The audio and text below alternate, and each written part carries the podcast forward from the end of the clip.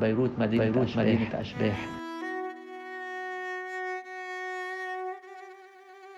وخاصة أنه في محلات أقفلت أبوابها بس لأنه مش قادرة تستمر بظل ارتفاع الدولار الجنوني سعر الدولار الجنوني. بيروت صراحة يعني من زمان ما شفناها بعز الأزمات ما كانت بيروت بهذا المشهد.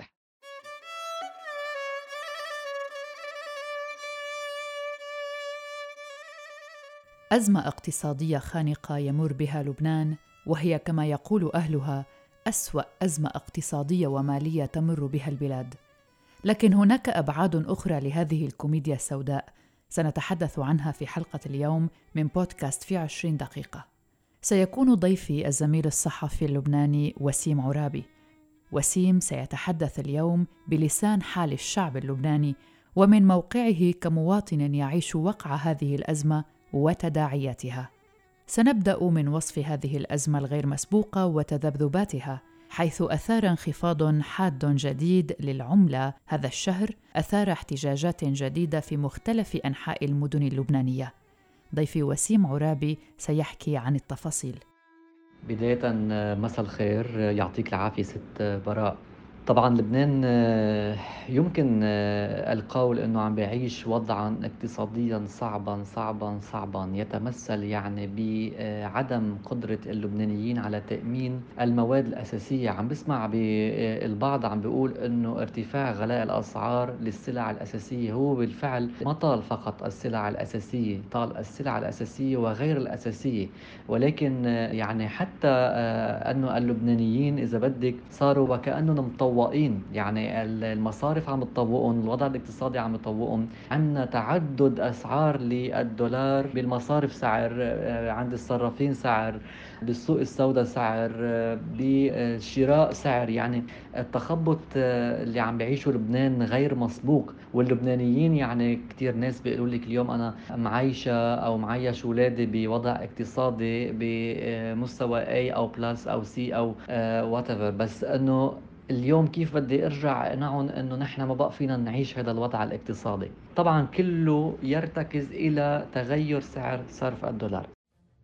سعى المصرف المركزي لتحقيق الاستقرار في مكاتب الصرافة عبر تحديد سعر صرف موحد كل يوم ومع معاقبة المتعاملين غير الملتزمين. لكن مع ازدياد شح الدولار تراجعت الليرة اللبنانية منذ العام الماضي حوالي 80% مقارنة بالسعر الرسمي المربوط عند 1507.5 والمتاح حاليا للواردات الحيوية فقط وهي الوقود والأدوية والقمح. رغم ذلك لا يزال المستوردون يقولون إن الحصول على الدولار شبه المستحيل. بما يخص سعر صرف الدولار وتذبذباته وتفاوت وتعدد سعره سيحكي لنا وسيم. اليوم بمصرف لبنان يلي بعده محدد سعر صرف الدولار ب 1515 ليرة لبنانية.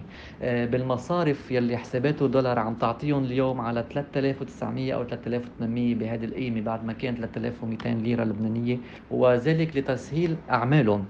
طيب بنروح عند الصرافين الصرافين كذلك الأمر في عندهم سعر مختلف. بنروح على السوق على السوق السوداء سعر مختلف. ولكن بكل الأحوال إذا أنا بدي أشتري اليوم أي سلعة من السوق اللبناني تقول أنا شوفير تاكسي خربت سيارتي أنا بحاجة لأجيب قطعة لحتى أصلح السيارة. هذه القطعة أنا بدي أجيبها بالدولار الأمريكي. وبالتالي بكون مجبور إني أروح عند الصراف آخذ منه دولار على سعر 4000 أو 5000 أو 6000 حتى أروح أقدر أجيب هيدي السلعة حتى أقدر مشي سيارتي. هذا إذا شوفير تاكسي شو ممكن يعمل؟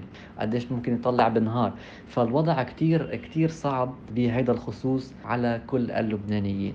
مع هذه التقلبات وهذا الارتفاع بسعر الدولار تقلصت الرواتب بالعملة المحلية وفقدت قيمتها بحيث بات الجندي في الجيش اللبناني الذي كان يتقاضى مليون ومئتي ألف ليرة لبنانية أي ما يعادل 800 دولار حسب السعر الرسمي المقدر بمبلغ 1517 بات الآن راتبه يقدر بنحو 130 دولارا فقط حسب أسعار الصرافة في السوق السوداء.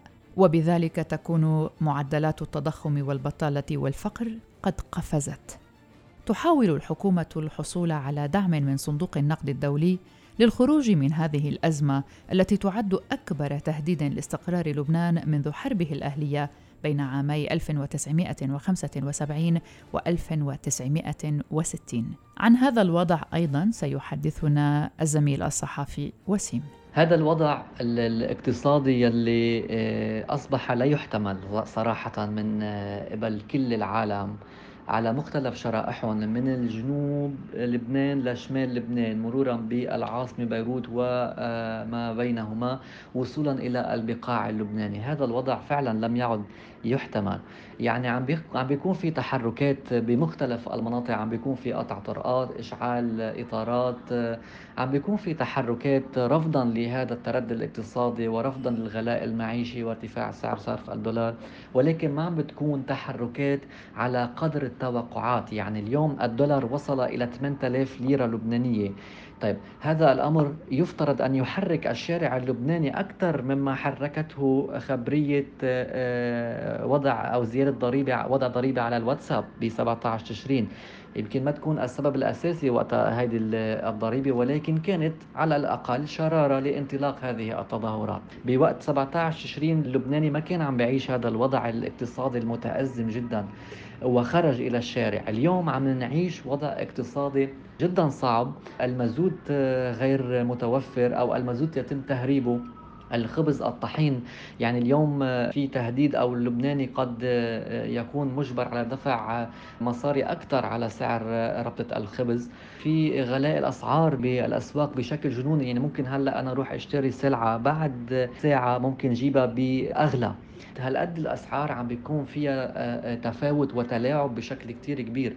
يعني آه، إذا أنا رحت جبت اليوم علبة دخان ب 10000 ليرة تنقول لبنانية بعد نص ساعة أروح جيبها يمكن جيبها 10500 ليرة أو 11000 ليرة. هالقد عم بيكون في طمع من قبل التجار يلي عم بيحاولوا إنه يحتكروا المواد الغذائية حتى يبيعوها على سعر أكثر طبعا يمكن عم بيكون في جهود من قبل السلطات اللبنانية ولكن ما عم تكون جهود فعالة. لا خطوات عملية على الأرض عم تقدر ترجم هذا الموضوع.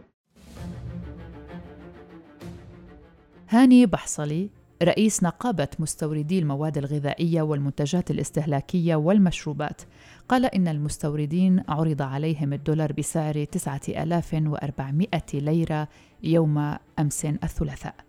كيف سيتدارك المواطن البسيط ذلك؟ هل سيكفي الراتب المعاش لشراء أقل متطلبات الحياة اليوم عن الخبز بالتحديد سيحدثنا وسيم. فيما يخص موضوع الخبز مثلا على وجه التحديد امبارح بالأمس كان في آه، جلسة لمجلس الوزراء بقصر بعبده برئاسه رئيس الجمهورية وكان في طلب من وزير الاقتصاد بعدم إصدار قرار يتعلق برفع سعر ربطة الخبز إلى 2000 ليرة لبنانية بعد ما كان حقق 1500 ليرة. طبعا زاد حقها وقل وزنها يعني صارت 900 جرام بعد ما كانت 1000 أو 1000 وشوي جرام. هذا الطلب من قبل الحكومة لوزير الاقتصاد لم يلقى صدى وبالتالي وكأنه بتحس أنه في تخبط داخل هذه الحكومة اللبنانية آه، بكيفية مقاربة الأمور. يعني كل وزير بيطلع بياخذ قرار كل وزير بيكون في آه، قرار متخذ ما عنده خبر الوزير الآخر رئيس الحكومة بيحكي شيء رئاسة الجمهورية بتحكي شيء. يعني تخبط آه، يسبق له مثيل في السياسة اللبنانية للصراحة. وهذا التخبط شفناه أيضا بموضوع السفيرة الأمريكية وقت صار في عندها مشكلة لناحية إصدار قاضي الأمور المستعجلة في مدينة صور الجنوبية القاضي محمد مازح إصدار قرار يمنع أي وسيلة إعلامية بمنع استصراحها أو إجراء مقابلة معها لمدة سنة. وأيضا في حال خرق هذا القانون يعرض صاحبه للغرامة المالية. هذا القرار أثار الكثير من الجدل في الأوساط القانونية والدبلوماسية إذ إنه بموجب هذا القرار لا يمكن لأي وسيلة إعلام لبنانية من استضافة السفيرة الأمريكية لدى لبنان دورثيشيا أما السبب في ذلك فقد كانت تصريحات تلفزيونية للسفيرة انتقدت فيها حزب الله ودوره في عرقلة خطة الإصلاح الاقتصادي في لبنان وعليه اتهمت وزارة الخارجية الأمريكية حزب الله بمحاولة إسكات الإعلام اللبناني واستخدام القضاء لإسكات حرية التعبير.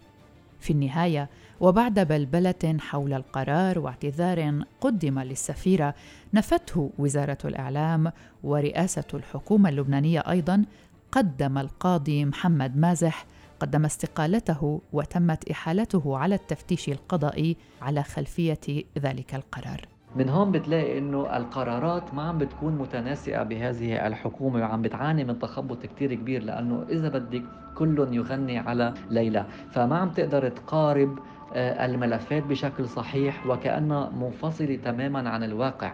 اللبنانيين اليوم عم بخاطبوا هذه الحكومة ويدعونها للرحيل. ليش؟ لأنه عم بيقولوا إنه ب 17 تشرين نحن عملنا ثورة، نزلنا على الطرقات لحتى نغير واقع قديم كنا عم نعيشه، اليوم أنتم جيتوا على أساس إنه تغيروا، طيب أنتم ما غيرتوا. بل بالعكس الوضع ازداد تأزما، الدولار ارتفع، الدولار كان 1005 الدولار ارتفع، الناس عم تروح على المصارف ما عم تقدر تسحب مصاريها.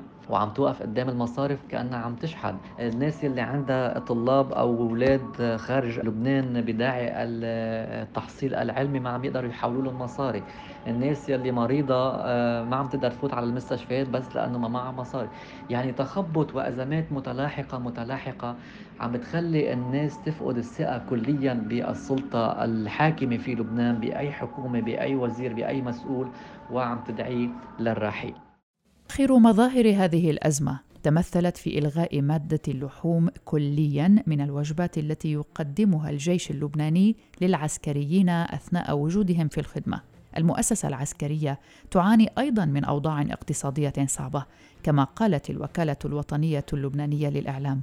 وأقفلت العديد من محلات بيع اللحوم أبوابها أي أكثر من نصف أعداد الملاحم الصغيرة والمتوسطة تقريبا أقفلت أبوابها بسبب ارتفاع أسعار اللحوم المستوردة عادة من الخارج بالعملة الصعبة. وبسبب عدم قدرة الناس على شراء لحم البقر بسعر 55 ألف ليرة لبنانية بعدما كان لا يتعدى العشرة آلاف ليرة.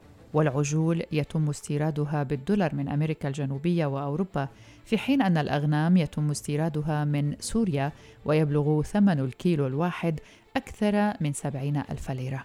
ليس فقط اللحم بل تعدت هذه الأزمة الأكل والحاجات اليومية التي شلت المواطن وشلت قدرته الشرائية كما شلت قدرة الدولة وما يلزمها لتوفير الخدمات الأساسية للشعب.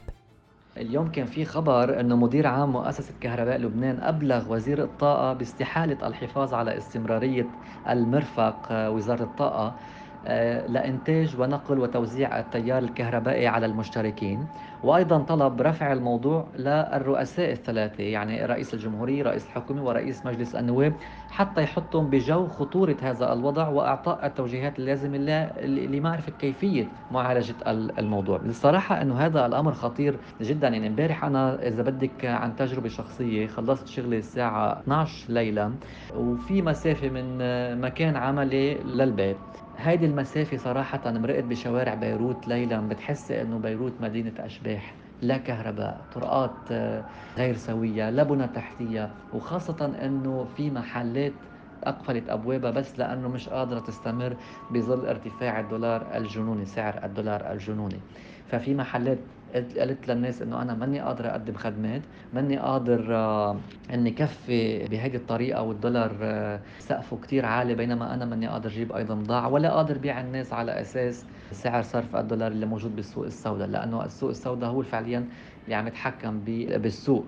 بيروت صراحة يعني من زمان ما شفناها بعز الأزمات ما كانت بيروت بهذا المشهد. حتى في عز التعبئة العامة اللي كنا عم نشوفها كنا عم نقول أنه هذه التعبئة عامة أزمة وستمر. تبين أنه لأ الأزمة ازدادت تفاقمت. جائحة كورونا أتت وفاقمت الأزمة الاقتصادية. أكثر وأكثر ومعروف أنه اليوم اللبنانيين ما عندهم ثقة بالقطاع المصرفي أبدا وبالتالي ليس هناك من أموال تدخل إلى الخزينة اللبنانية بالوقت الحاضر. بيروت تعيش أسوأ أيامها لبنان يعيش أسوأ أيامه واللبنانيين بالتالي طبعا. صحيفة تلغراف البريطانية أشارت إلى أن لبنان يتعرض لأسوأ أزمة اقتصادية في التاريخ الحديث وتحدثت عن سيناريوهات سوداوية عن الوضع الاجتماعي في لبنان متوقعة أن يموت الناس من الجوع في هذا البلد الصغير جراء الأزمات المتلاحقة التي تعصف به. وقال الأستاذ المساعد في برنامج الأمن الغذائي في الجامعة الأمريكية في بيروت مارتن كيولريتس إنه من المؤكد أن لبنان سيشهد في الأشهر القليلة الجديدة سيناريو خطيرا للغاية يتضور فيه الناس جوعا ويموتون من الجوع وآثار الجوع. وأوضح أن احتمال انتشار الجوع على نطاق واسع في لبنان يثير مخاوف متزايدة بشأن الموجة الثانية من فيروس كورونا. وسيم سيخبرنا شيئا هنا. أنا بدي أخبرك شيء إنه لبنان على مدى سنوات وسنوات وسنوات لم يقم بأي إصلاحات، يعني دائما كانت الفرقاء السياسيين عم بينادوا بإنه نحن بدنا نعمل إصلاحات، وهذا الأمر دائما بتعلى وتيرته قبل ومع المواسم الانتخابية أي خلالها، فما كان في إصلاحات، كان في مساعدات عبر مؤتمرات دولية عديدة مثل ما بنعرف مثل باريس واحد، باريس اثنين وغيرها من المؤتمرات يلي صارت. ولكن لم يكن هناك أي إصلاحات، وبالتالي المجتمع الدولي فقد ثقته بلبنان. أخيرا كان في عنا مؤتمر سادر يلي ذهب إليه الرئيس الحريري على أساس أنه يأتي بمشاريع استثمارية تؤمن فرص عمل للبنانيين. طبعا أيضا هذا الموضوع كان قبل الانتخابات النيابية الأخيرة. ولكن بغض النظر كان هذا المؤتمر بارقة أمل للبنانيين لكنه لم يتحقق لأنه السلطات الفرنسية كانت تنتظر إصلاحات حقيقية. في كل مرة كان يقدم دفتر إصلاحات لبنان لفرنسا أو للمجتمع الدولي للدول المانحين كان يصطدم بأننا نريد إصلاحات حقيقية. اليوم نحن عندنا فرصة صندوق النقد الدولي. صندوق النقد الدولي ينتظر على قليلة آه، موقف موحد من قبل السلطات اللبنانية. عندما جلس صندوق النقد الدولي مع الحكومة اللبنانية الحكومة اللبنانية قدرت الخسائر المالية ب 241 ألف مليار ليرة. راح الصندوق قعد مع لجنة المال قدرت الخسائر ب 100 ألف مليار ليرة. مصرف لبنان أي المصارف قدرت الخسائر ب 104 ألاف مليار ليرة. فلقى المصرف أنه في تفاوت كبير بين أرقام الخسائر المالية يلي قدمتها الحكومة وأرقام المصارف. فيعني صندوق النقد الدولي قال لهم عدوا وحدوا أرقام ما رح يجي يعطي حزمة مساعدات ولبنان يختلف على أرقام الخسائر المالية. وكان في تصريح لرئيسة هذا الصندوق كريستالينا جورجييفا بأنه ما في توقع لأي خرق في الوقت الراهن. هذا مؤشر على أن لبنان في حال لم يستغل فرصة مساعدات صندوق النقد الدولي لا نعرف إلى أي مدى سيصل هذا التفاقم الاقتصادي المتردي. بالأمس كان هناك مؤتمر بروكسل وكان لبنان مشارك بهذا المؤتمر. وطلب لبنان ممثلا بحسان دياب رئيس الحكومة تحييد لبنان عن تداعيات قانون قيصر خاصة أن هناك علاقات تجارية عديدة بين البلدين. عبر سوريا يمر كثير أمور إلى الدول العربية مثل الترانزيت مثلا. في ناس بتدفع على حتى تمرق إلى الدول العربية. سوريا تكون معبر وبالتالي تدفع للسلطات السورية رسوم. فكيف ستعتبر هذه الرسوم؟ هل ستعتبر رسوم أم دعم للنظام السوري؟ موضوع قانون قيصر أيضا أتى ليزيد الأعباء على لبنان على الشعب اللبناني. ولكن بغض النظر يعني يفترض أن تكون هناك آلية لتجنب تداعيات هذا القانون لأن للأسف عم يجي كل مرة أزمة عم بتزيد آه، معاناة اللبنانيين أكثر. أكد وزير الدولة الإماراتي للشؤون الخارجية أنور قرقاش أن لبنان يدفع جزئيا ثمن تدهور علاقاته مع المجتمع الدولي جراء سيطرة حزب الله على مفاصل القرار. طبعا حزب الله هو جزء من الأزمة وجزء أساسي من الأزمة. اليوم نحن في لبنان عم نعيش حصار أمريكي ممنوع يفوت مداخيل بالدولار إلى لبنان. وأيضا كان هناك تنسيق بين أمريكا والمجتمع الدولي وحتى المجتمع العربي. ليس هناك من مساعدات ستأتي إلى لبنان بمعزل عن التنسيق مع الجانب الأمريكي. لأنه آه، الجانب الأمريكي مثل ما صرحت السفيرة الأمريكية يعتبر أنه حزب الله أصبح دويلة ضمن الدولة وبالتالي يحاول أن يسيطر على مقدرات البلد يحاول أن يسيطر على البلد ووفق ما قالت أيضا أنه استغل أو استحوذ على مليارات الدولارات من خزينة الدولة حل هذه المسألة كيف يكون؟ هل يكون باستقالة هذه الحكومة التي يطالب الشارع اليوم لا سيما الثوار باستقالتها برحيلها؟ في حال استقالة الحكومة هل ستشكل حكومة بمعزل عن حزب الله وحزب الله مثل ما بنعرف اليوم عنده عنده نفوذ قوي بالبرلمان اللبناني يعني أصبح يسيطر على أكثر من نصف البرلمان بين نوابه ونواب حلفائه. فالحل صعب جدا والبعض يقول من اللبنانيين أنه خلص وصلوا إلى مرحلة يأس تماما. والأفق صراحة مسدود جدا لأنه ما في حل. هناك صراع عم يدفع ثمنه اللبنانيين عم يتمثل بتراجع وضعهم الاقتصادي. وعم يتمثل أيضا بعدم قدرتهم على الاستمرار بهذا الوضع الاقتصادي المتردي كانت هذه حلقة من بودكاست في عشرين دقيقة من أعداد وتقديم براء صليبي وكان ضيفي الزميل الصحفي اللبناني وسيم عرابي. شكرا لكم لحسن المتابعة نلتقي في حلقة قادمة. إلى اللقاء.